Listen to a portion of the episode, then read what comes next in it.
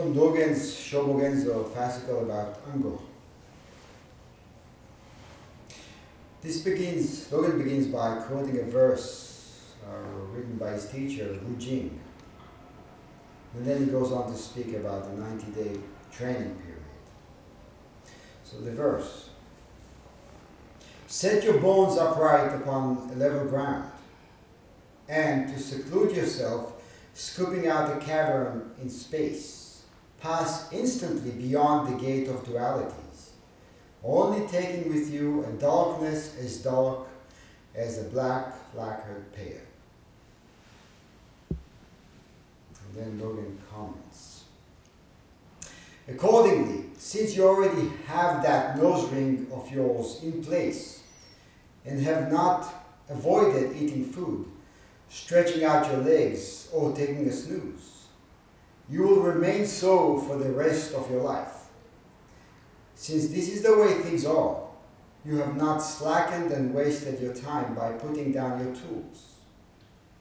Those tools include the 90 day Ango, which is the very crown and countenance of Buddha after Buddha and ancestor after ancestor all of whom have continually experienced it intimately in skin and flesh, bones and marrow.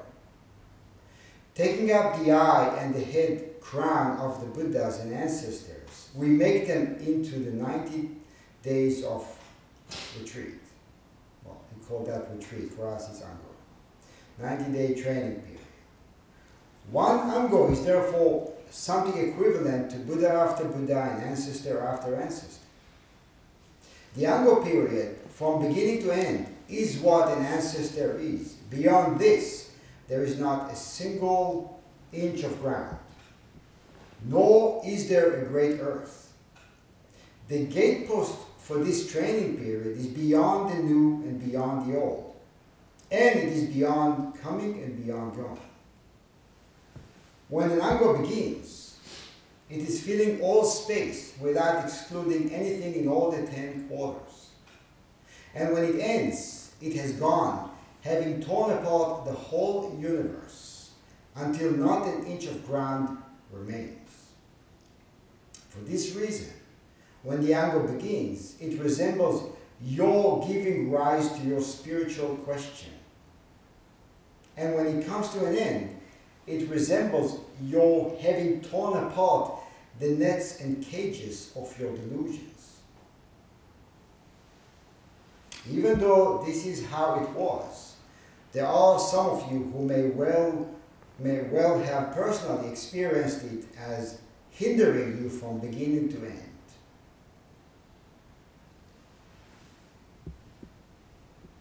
So this is uh, a part of Dogen's fascicle about Ango. Before I get into this, I just want to say one thing about Teishos in general. We have to know how to engage and listen to Teisho. It's not a lecture. It's not something that we are we're engaging in order to entertain the mind or stimulate our intellect. Very much not so. So, Teisho is or should be uh, exercised or practiced as an extension of our zazen, right? which actually mean to assume straight back posture it means to, to pay attention to your breathing. It means also to not sit and expect something to happen. Right? The, the purpose of Teisho is to awaken something in us rather than give us something to add to what we already know. There are details, right? Of course, there are every Teisho. There are details, whether it's some historical details about specific people or practice related details, which is fine. But again, all that, even with that, it's not for the purpose of accumulating knowledge. So I would like to encourage you, all of us, to, to treat Teisho as an extension of Zazen. It's another long period of Zazen. So rather than listening from the ears and processing with the mind, with the thinking mind, try to listen from the gut, from the center. Try to allow the, the words, the sound, everything you experience moment by moment, try to allow that to vibrate at your core and awaken something. Awaken something that is beyond words, sounds, beyond what the mind or the intellect can process.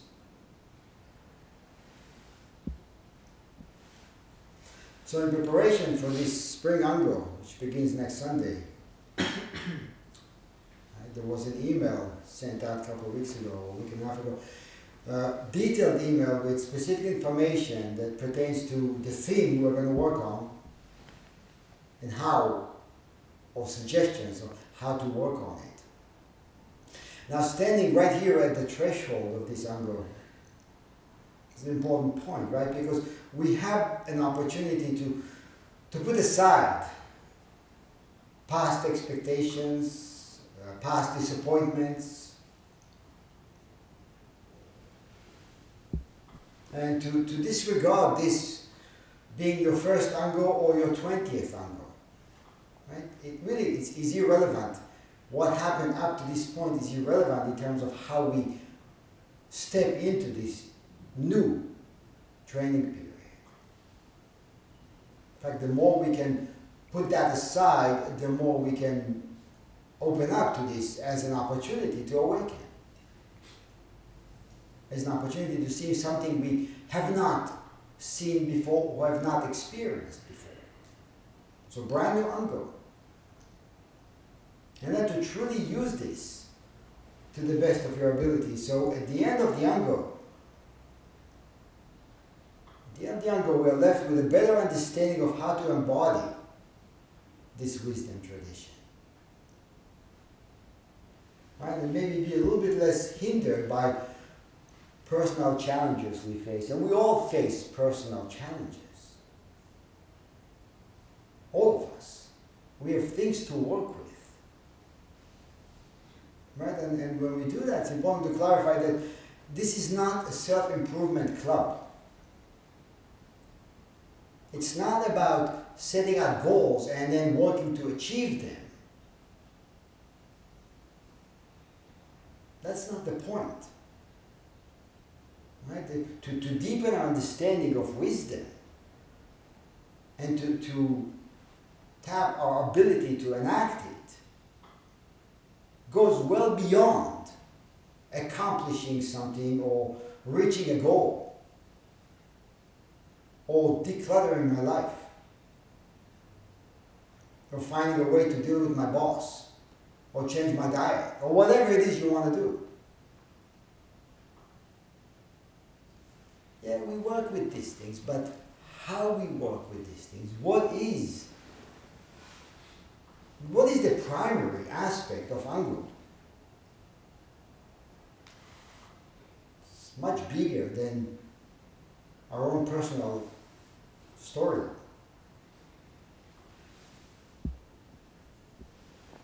So we do not engage in Ango for the purpose of setting out goals and then working to achieve them, although this is a part of it.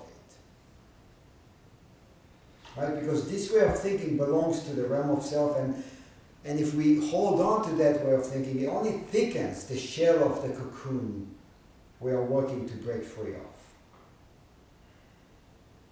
So, in the name of doing something that can free us, we get further and further trapped. And, and if we look at Rujing's verse, right, which Dogen began with in this fascicle, right, he's telling us how to enter Ango. He says, set your bones upright upon the level ground and seclude yourself scooping out a cavern in space. Pass instantly beyond the gate of dualities, only taking with you a darkness as dark as a black lacquered pail.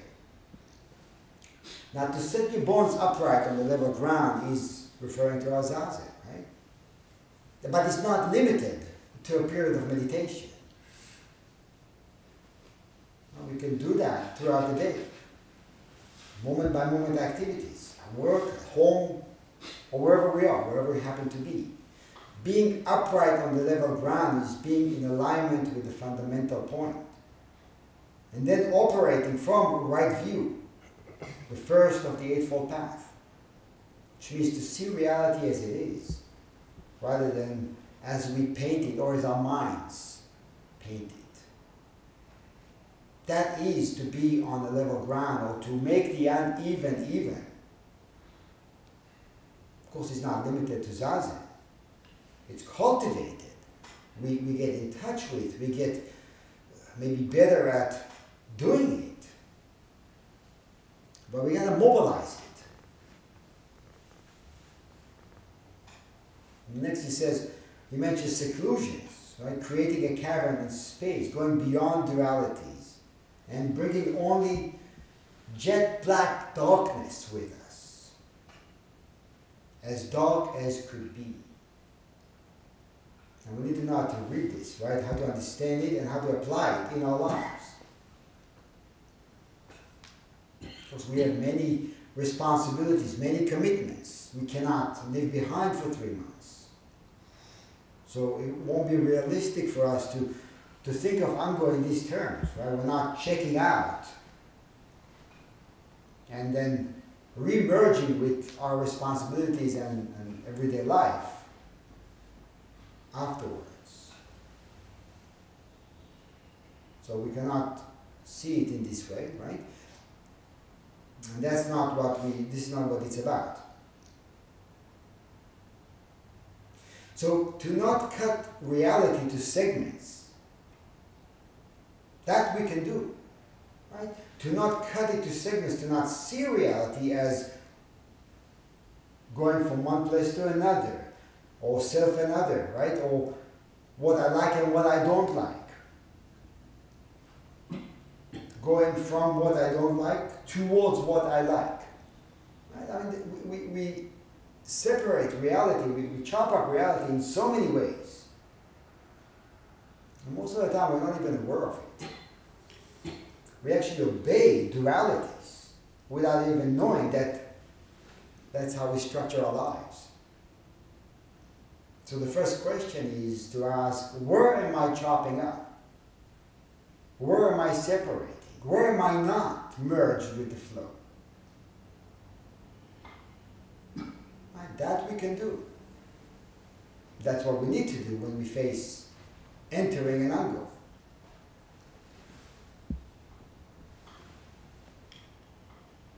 Maybe the, the more important one is success and failure.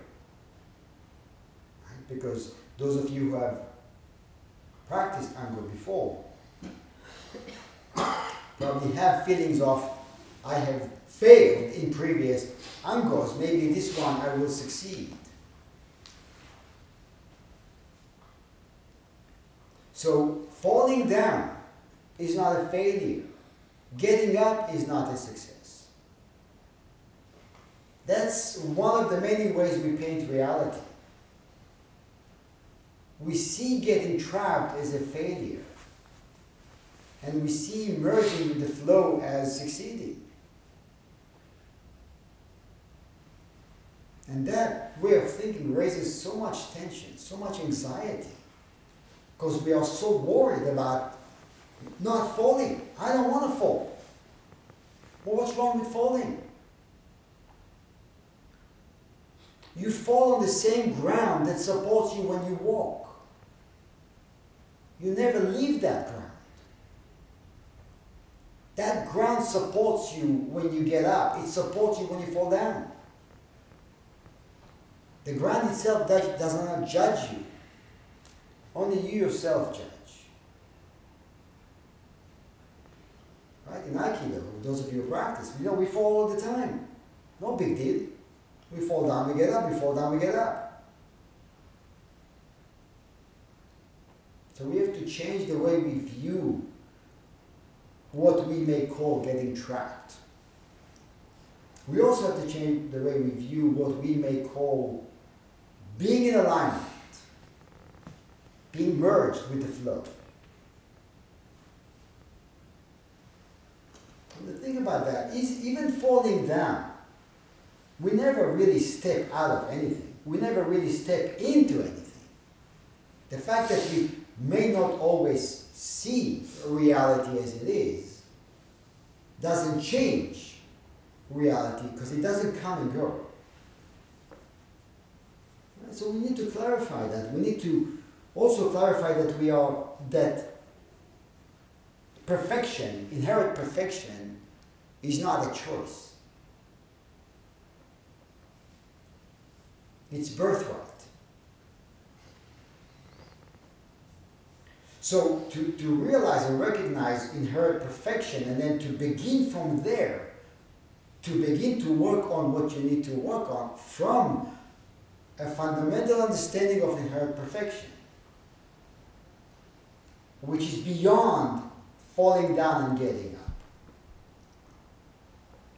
It's even beyond birth and death, obviously? Not limited to a lifespan. It's not limited to what you accomplish in your lifetime.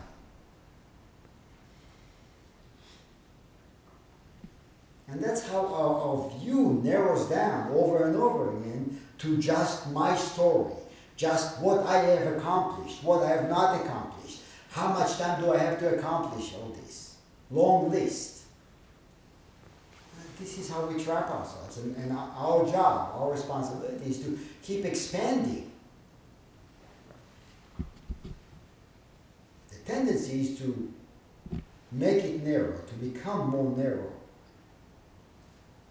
And the responsibility of, of a spiritual practitioner is to expand, expand, expand constantly.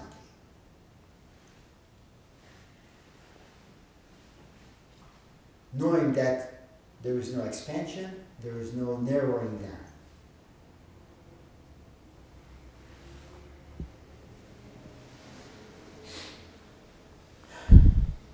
and it's radical again and again you know it is radical because it's much easier or it seems easier to obey habits. It's also much easier to complain right? Because we're used to this so as for taking us taking with us only darkness just refer to what we chant in the Sandoka the dark makes all words one. In complete darkness, you don't see distinctions, right?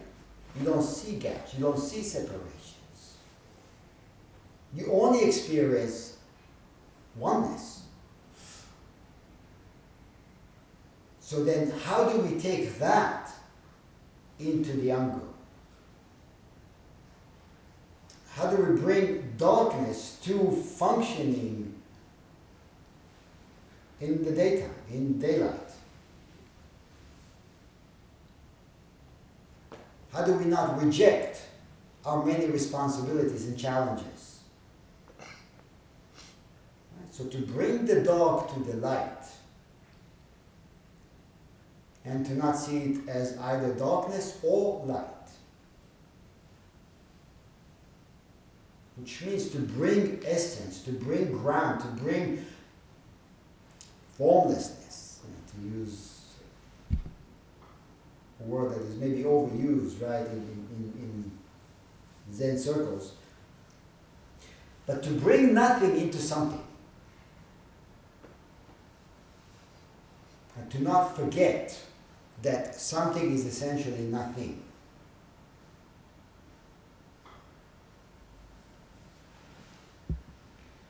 Now, the last thing he, talks about here in this verse is seclusion. And what is seclusion, right? You know, how do we seclude ourselves? So yes, there, we do, of course, sit on a regular basis, so that is seclusion. Right? there are zazen kais, there is a sesshin during this ango. So there is that, which we definitely need to make a commitment to. But then again, to not see the seclusion as standing in opposition to not being secluded or to being with others or to dealing with everyday challenges.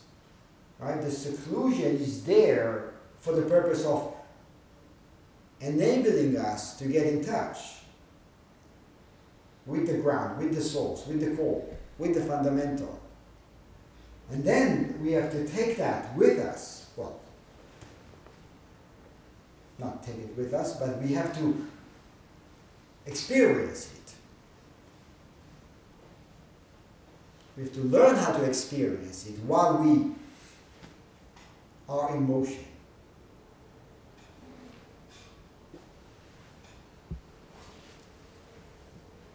So yes, in an Ango we are encouraged to either sit longer, right? so your daily zazen, make it longer, or add another sitting period. So you bring more seclusion practice to your life. You accentuate it, you go deeper. So in this fascicle, Dogen says, accordingly, since you already have that nose ring of yours in place and have not avoided eating food, stretching out your legs, or taking a snooze, you will remain so for the rest of your life.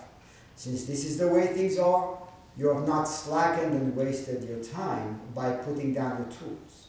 Now, those tools are all aspects of practice, right? Upaya. So it's sitting practice, right, which is the core of it it is prostrations, it is being a part of a Sangha, liturgy, and everything else we do, study, koans. Right? Those are all upaya. So what Dogen is saying is since you have not slackened off, now what he's saying here is, I'll get back to that. Let me just back off a little bit. Zen training is equated to taming an ox. So he begins by saying that you have a nose ring in place, and what he means by that is he's referring to that the discipline we develop through committed practice. As we tame the ox, as we learn to work with old habits. So what he's saying is that, that although we have we have been going about our everyday activities, we have been able to not drop out of continuous practice. We have been able to maintain the discipline. Now, of course, maybe not quite so, right? You know, he's uh, maybe he was talking with his monks, and maybe he was talking to people who were deeply committed to practice. Probably that's that's what this is taken from. But for us, again, you know, we have to be careful not to judge ourselves here, saying, well, I'm not quite there. I'm not such a great practitioner, and, and we know what this goes, right? But this, we have to see discipline as a, as a trait that we can keep developing.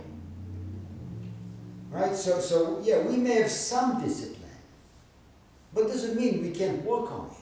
We all can work on becoming more disciplined about practice, about everyday life, about bringing nothing into something,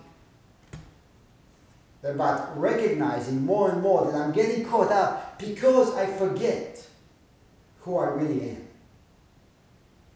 That's why I get caught up. Not because somebody or something is against me, not because life is against me in one way or another just because I get distracted by life. That's all. Which means I have to be more disciplined about reminding myself what's really going on. What I am made of. What is this thing here? Right? So the nose ring is, is, is there because, well, we're here.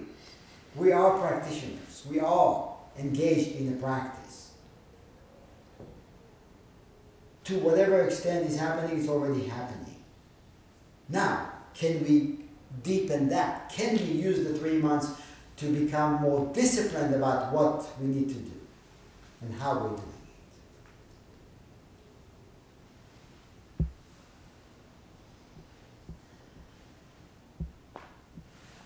So Ango is, is, is upaya, right? Skillful means to deepen our practice, like many other tools of practice. Dogen is reminding us that it has been practiced by many practitioners before us. And if we keep it alive, it will be practiced by many after we're no longer occupying this form, right, this skin bag. And there are two things here, right? We, we have to practice with appreciation that we have inherited this practice, this part of practice, and because we appreciate it, we want to pass it on to others. And just that can be so helpful in deepening our discipline, in, in strengthening our discipline, in shaking it up, and realizing I'm not going to waste this. This is too precious to just waste. And then find myself indulging in old habits.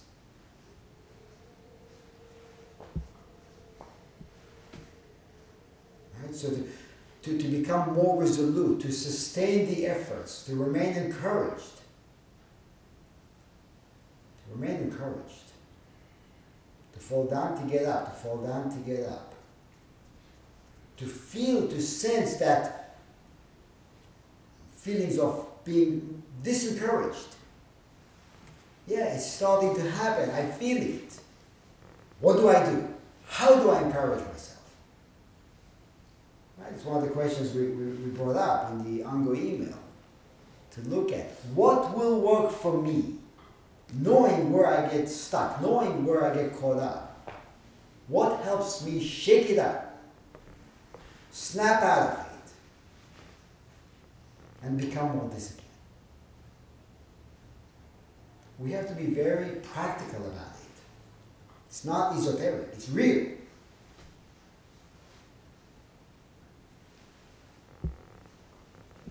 Then he continues, he says, the gatepost for this training period is beyond the new and beyond the old. It is beyond coming and beyond going. Begins, it, it is filling all space without excluding anything in all the ten directions. And that's very important, right? It's not excluding anything. Everything you, all the challenges you deal with on a daily basis, those are the this is what Ango is about. So it's not rejecting or denying or pretending. It's completely opening up the eyes, turning towards, recognizing, being at peace with the way things are and putting aside the way things, the way I would like things to be, putting that aside. This is my ango. This is where discipline matters most. And he says, when it ends, right, so when it begins, it fills up everything without excluding anything. And when it ends, it has gone having torn apart the whole universe. And then, for this reason, when Ango begins, it resembles your giving rise to your spiritual question. This is great, right? It resembles your giving rise to your spiritual question. What is this? Who am I? This is what we're doing here. We're not here to solve issues you, you have with whether it's your spouse or your boss or whatever, your children. Yes, it happens. It does become easier to deal with. But then again, it's not self-improvement club. giving rise to the fundamental spiritual question. That's what it's about.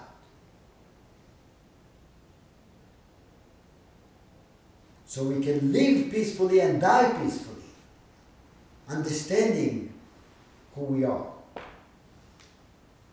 Not intellectually, experientially, understanding who we are. Very different in the way we think, isn't it? And when it comes to an end, it resembles your having torn apart the nets and cages of your delusions. Right? So then you use the Ango to, to break free from the nets and cages of your delusions, of habits.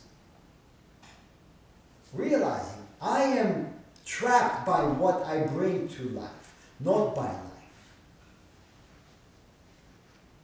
By the way I view it, by the way I meet it and interact with it.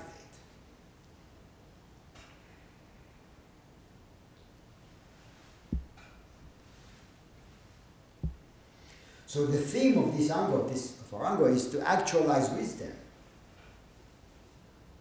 But what is that? What is wisdom? Right? This is the the first of the eightfold path, right? To, to, the wisdom that we understand intellectually is not the wisdom that this is speaking about. To be in alignment with is different kind of wisdom. It's, it's not, it's, it's the same wisdom as we share with the whole universe. The wisdom of the bird, the tree, the ground.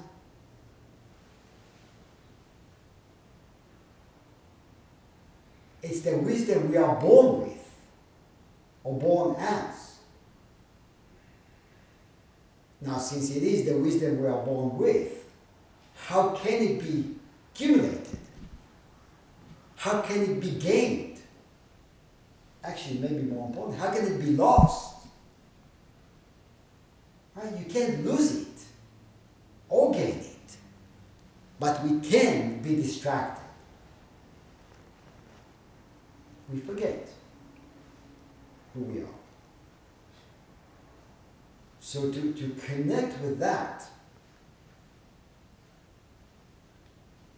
right? The right view, right understanding.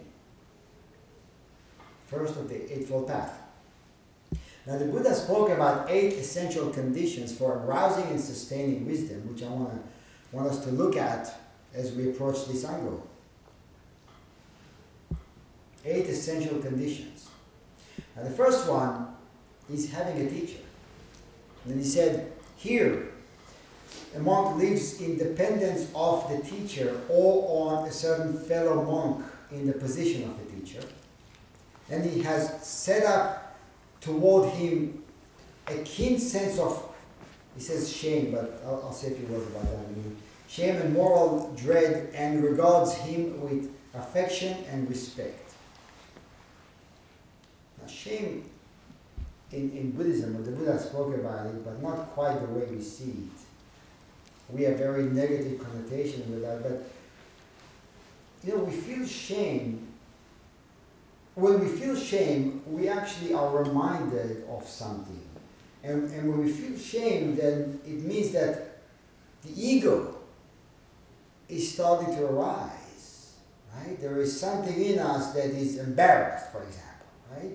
So the ego, the, the sense of separate existence maybe not ego, it's not a great word because it's overused and abused.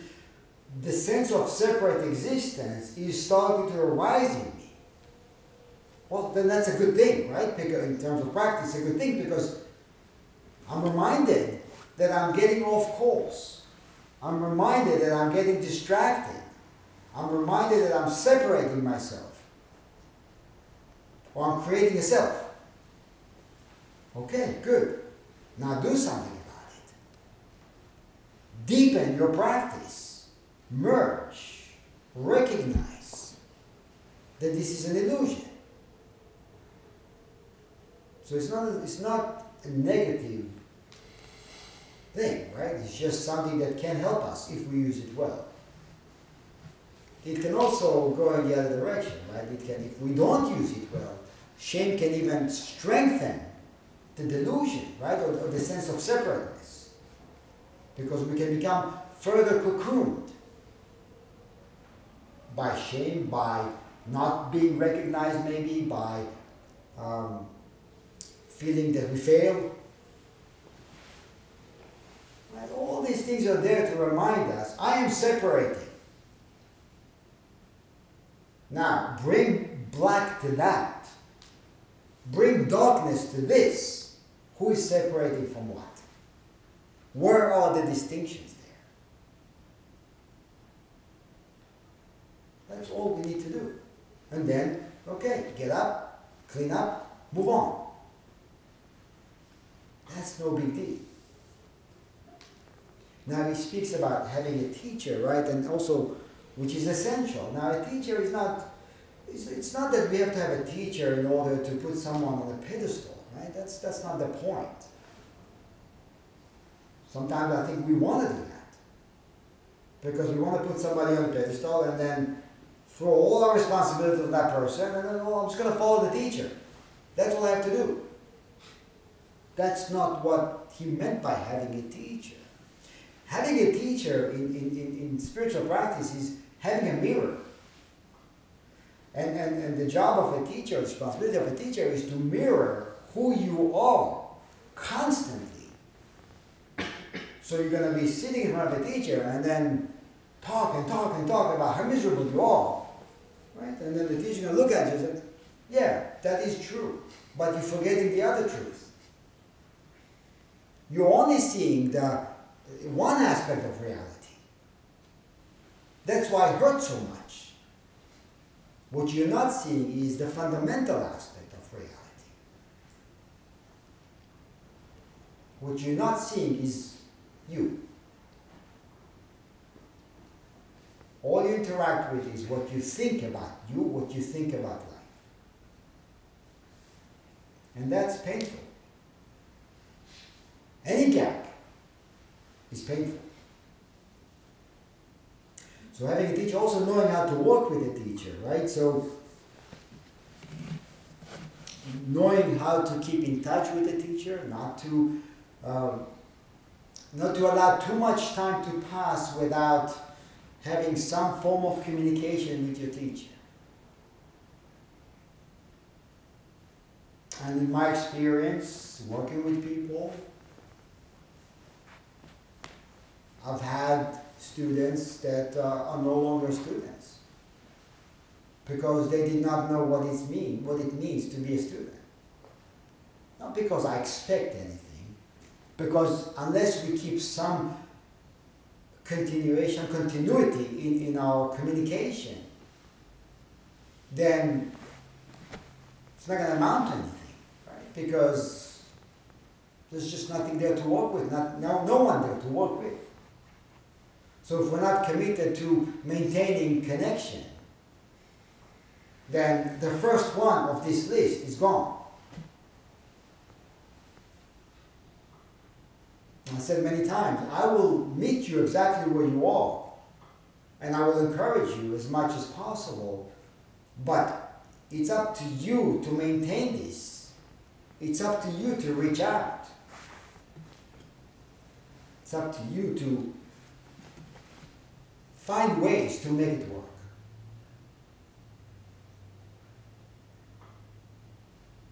Also, to know how to hear what we may not like to hear. That's a big part of having a teacher. Right? Yes, there is resistance, there is the other emotions that come up. Maybe defensiveness, right? Defensiveness, huge. But then again, you know, like shame, right? Okay, you feel defensive. Fine, no problem. It's showing you I'm separating. Work with it. Don't give it a mouth. Don't give it a voice. Work with how you separate. Merge again and again. The second one is inquiring. Ask questions. Engage. Be alive. He says, as he is referring to monks, as he is living in dependence on such teachers, he approaches them from time to time and inquires, How is this? What is the meaning of that? that those venerable ones then disclose to him what he has not what he has not been what is not seen yet, what is not disclosed yet. Clear up what is obscure and dispel his perplexity about many perplexing points. Clear, isn't it? Ask questions, clarify, work together. You may not be able to see right away, but still, to raise that, that goes back to raising that deep spiritual yearning. I want to clarify, I want to break free. I know it's doable, I know it's possible, I just don't know exactly how. And anybody who is in a position of teaching, actually doesn't matter what it is you teach, you know how fired up you get when people come and ask questions, how much you want to share and give and offer to those who are keen on wanting to break free, wanting to know, are hungry for it. Right? In the Japanese culture, like in, in martial arts, it's always been the tradition that the teacher, you have to steal the technique from the teacher. The teacher is not there to make it easy for you. The teacher is there to, to test your resolve. Right? You have to steal it from the teacher. Not that anything is given, but it's just a term of speaking of it, right? To, to, to really want to raise the fire or to have the fire and enthusiasm to break free. And that's on each of us. Teacher can, teachers can encourage us, but cannot do the work for us and cannot raise the fire on our behalf. The passion has to come from you. And it does require a lot of passion. So the third one is seclusion. He says, having learned the Dharma, he dwells withdrawn by way of two kinds of withdrawal withdrawal of body and withdrawal of mind. now we practice stillness to train the mind to stay, right? To teach ourselves to stay, to not move, right? And to, in a way, to stop thoughts that perpetuate the three poisons greed, anger, and ignorance. Right? So we, we don't, when we sit and we, we don't go with those thoughts, we don't feed greed, anger, and ignorance. And by stopping the mind of such way of thinking, it actually tends to return to its natural state. It tends to return to what we knew when we were born. Before the storyline started to build up and perpetuate itself. Right? Before we knew anything. So it tends to go back to that. It tends to want to rest at that state. That's why meditation can be so restful when we practice correctly. Right? And, and the natural state of being is where wisdom is at. And it's the same as eating junk food versus wholesome food, right? I mean, junk food tastes great, doesn't it? But the next day comes, and what happens afterwards? The high price to pay, right? But to the senses, to the mouth, it's great. Maybe we should eat it, it, rather than swallow it, right? So then we don't taint our bodies with it. But so, so the difference between consuming unwholesome food and wholesome food is the same spiritually, right? Consuming thoughts that, are, that come out of and feed the three poisons versus wholesome thoughts or no thought or to think non-thinking, as Dogen said. What does that nurture? How do we feel afterwards? Also engage in, in training the body to stay, right? The, teaching the body to stay and not to follow every desire or physical sensation, right? To learn to abstain. To not give it, whether it's food, whether it's sex, whether it's whatever. To learn to work with the desire. Doesn't mean to avoid. It means to learn to work with it, to learn to not be taken by that and completely identify with it or use it as displacement activities. So to curb physical habits, that's seclusion, or that's the purpose of seclusion. The fifth one is study.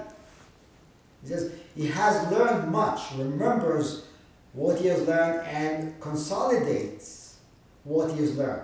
Such teachings are good in the beginning, good in the middle, and good at the end, with the right meaning and phrasing, and which affirms a spiritual life that is perfectly complete and pure. Such teachings as these he has learned much of, memorized, recited verbally, investigated with his mind, and penetrated well by view. Now, Study. Yeah, we do that too. Right? Whether it's book study that we, we always have in Ango now, sutras, other readings, practice related reading, Teisho. That's another thing too we, we may want to look into. Am I following up on Teisho, whether or not I physically show up? If I'm not here, we have technology. It's so easy, you know. We have it's all there. You just touch it with your finger and you can listen as if you were there. Right? It's one of the greatest aspects of, of technology if we use it well. And koans. So, you know, to, to don't just come down and then try to put, put an answer to, to a koan out there and then see what happens. No, you have to really want to dive deeply into the koan. You have to want to feel it, experience it. You have to be fired up about it. And not be disappointed if you didn't get it. Meaning you come down, you try, no, try again. Okay, no problem. In fact, be more energized when you're turned down when your expression is not quite there yet.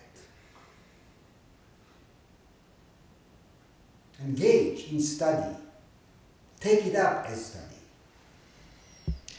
The sixth one, raising determined energy. He says he is energetic, he lives with energy set upon the abandoning of everything unwholesome and the acquiring of everything that is wholesome have that energy, right? He's steadfast and strong in his efforts, not shrinking his task in regard to wholesome qualities. So to tighten up the slack, right? to raise that determination, to be energetic about practice, not just to go through the motion, but to constantly raise the energy needed. Which means to Get a good night's sleep. Means to take care of the body, to eat well, to care for the body, to rest. Also means to watch their rising tension and anxiety level. Right? Because it, is, it draws so much energy out of us. The way we interact with life is exhausting because we label it, because we judge ourselves, because we judge others. So how can we flow through life and be energized by what we do rather than be taken down and be exhausted by it? There's just so much there. Not just for three months Ango, but for the rest of our lives. Seventh one is ref- refraining from idle talk. Another way we waste energy, isn't it? He says when he's in the midst of the Sangha, he does not engage in rambling and pointless talk.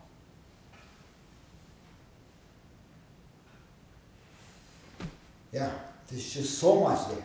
Either he himself speaks of the Dharma or he requests others to do so, or he does not shun noble silence. Right? So to speak well, to know how to speak, to know what to speak about, and to not shun from noble silence, to actually appreciate and respect silence. And again, we were born this way. What we are trying to get in touch with, we were in touch with when we were born. We just didn't know it. Now we're trying to know it the problem, right?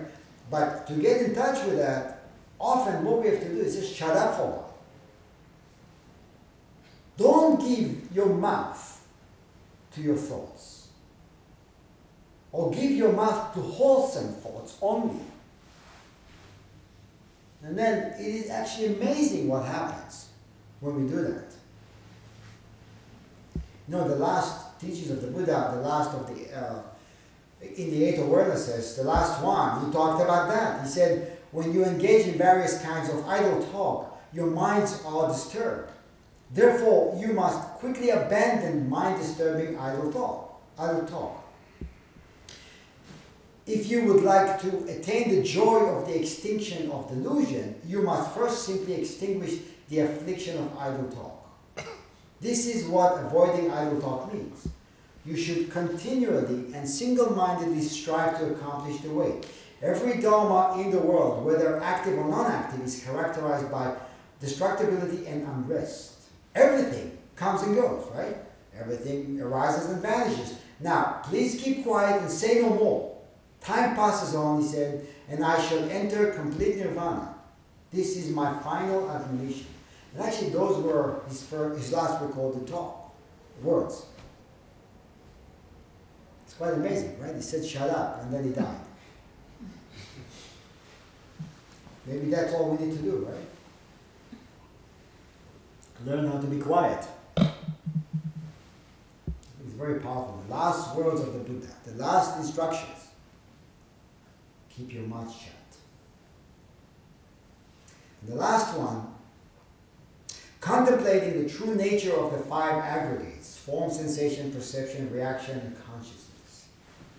He says he dwells contemplating rise and fall of the five aggregates subject to clinging. Thus, such is form, such is arising, such is passing away, such is feeling, such is perception, such are volitional formation, such is consciousness, such is arising, and such is passing away.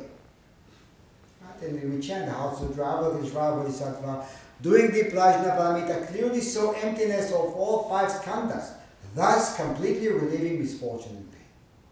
To see, to see that everything that arises vanishes, no matter how hard or how determined we are about holding on to it. Everything that arises vanishes. Every thought, every emotion, every physical form is subject to the same law to understand impermanence, right? To study impermanence, he says, right? To contemplate the true nature of all things, to realize I am, I am just going against the grain. And it's not going to work. I am protecting and defending a delusion, an illusion. It's not going to work. What am I left with? If everything that arises is vanishing right now, I see it, I experience it, I contemplate it, what am I left with? My actions are the ground upon which I stand. My actions are my only true belongings. That's it. It's all we have. It's all we are.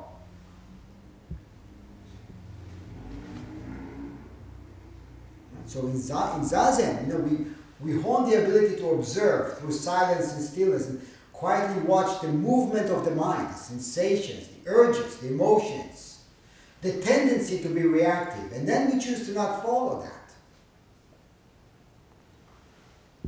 So after working on this for a while, we begin to recognize two fundamental characteristics, right? First one is everything that arises is bound to subside and vanish, and the second one is that everything that arises appears out of nowhere and disappears back into nowhere. You can't deny that. We can't deny that. But do we live by that is the question.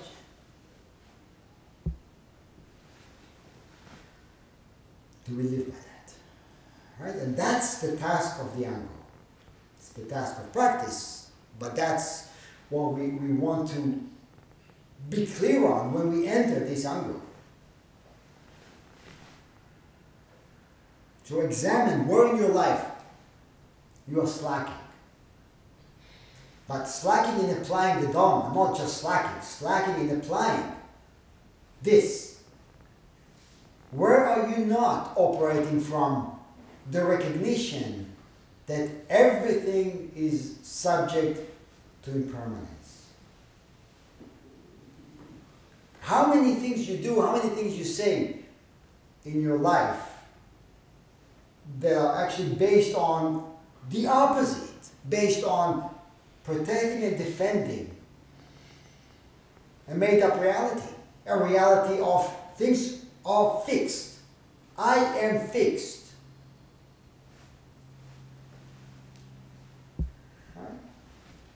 it won't take long to find exactly where we need to apply the practice. And that's, we have a week before we begin. That's what I want you to do. Also, be realistic with what you're going to take on. Work with it. Understand how to work with your challenges. Understand that you will get trapped, which is fine, as long as you bring the light of wisdom work on it, know what to do to get disentangled. Turn to it, do it, move on. No judgment. Move on.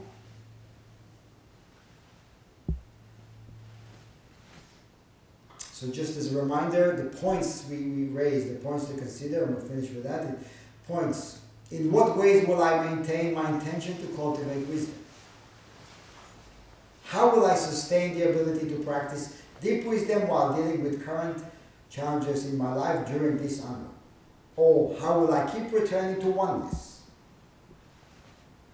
Recognizing that I will occasionally get stuck, what do I intend to do to resume the flow? And then, the last one is I will use wisdom to overcome personal challenges in the following areas of my life. Be specific. Don't make it abstract. Make it tangible. Make it realistic. So you can actually look at it when you forget. You can look at the list. And then, okay, here's what I'm going to do right now. And you get up and do it.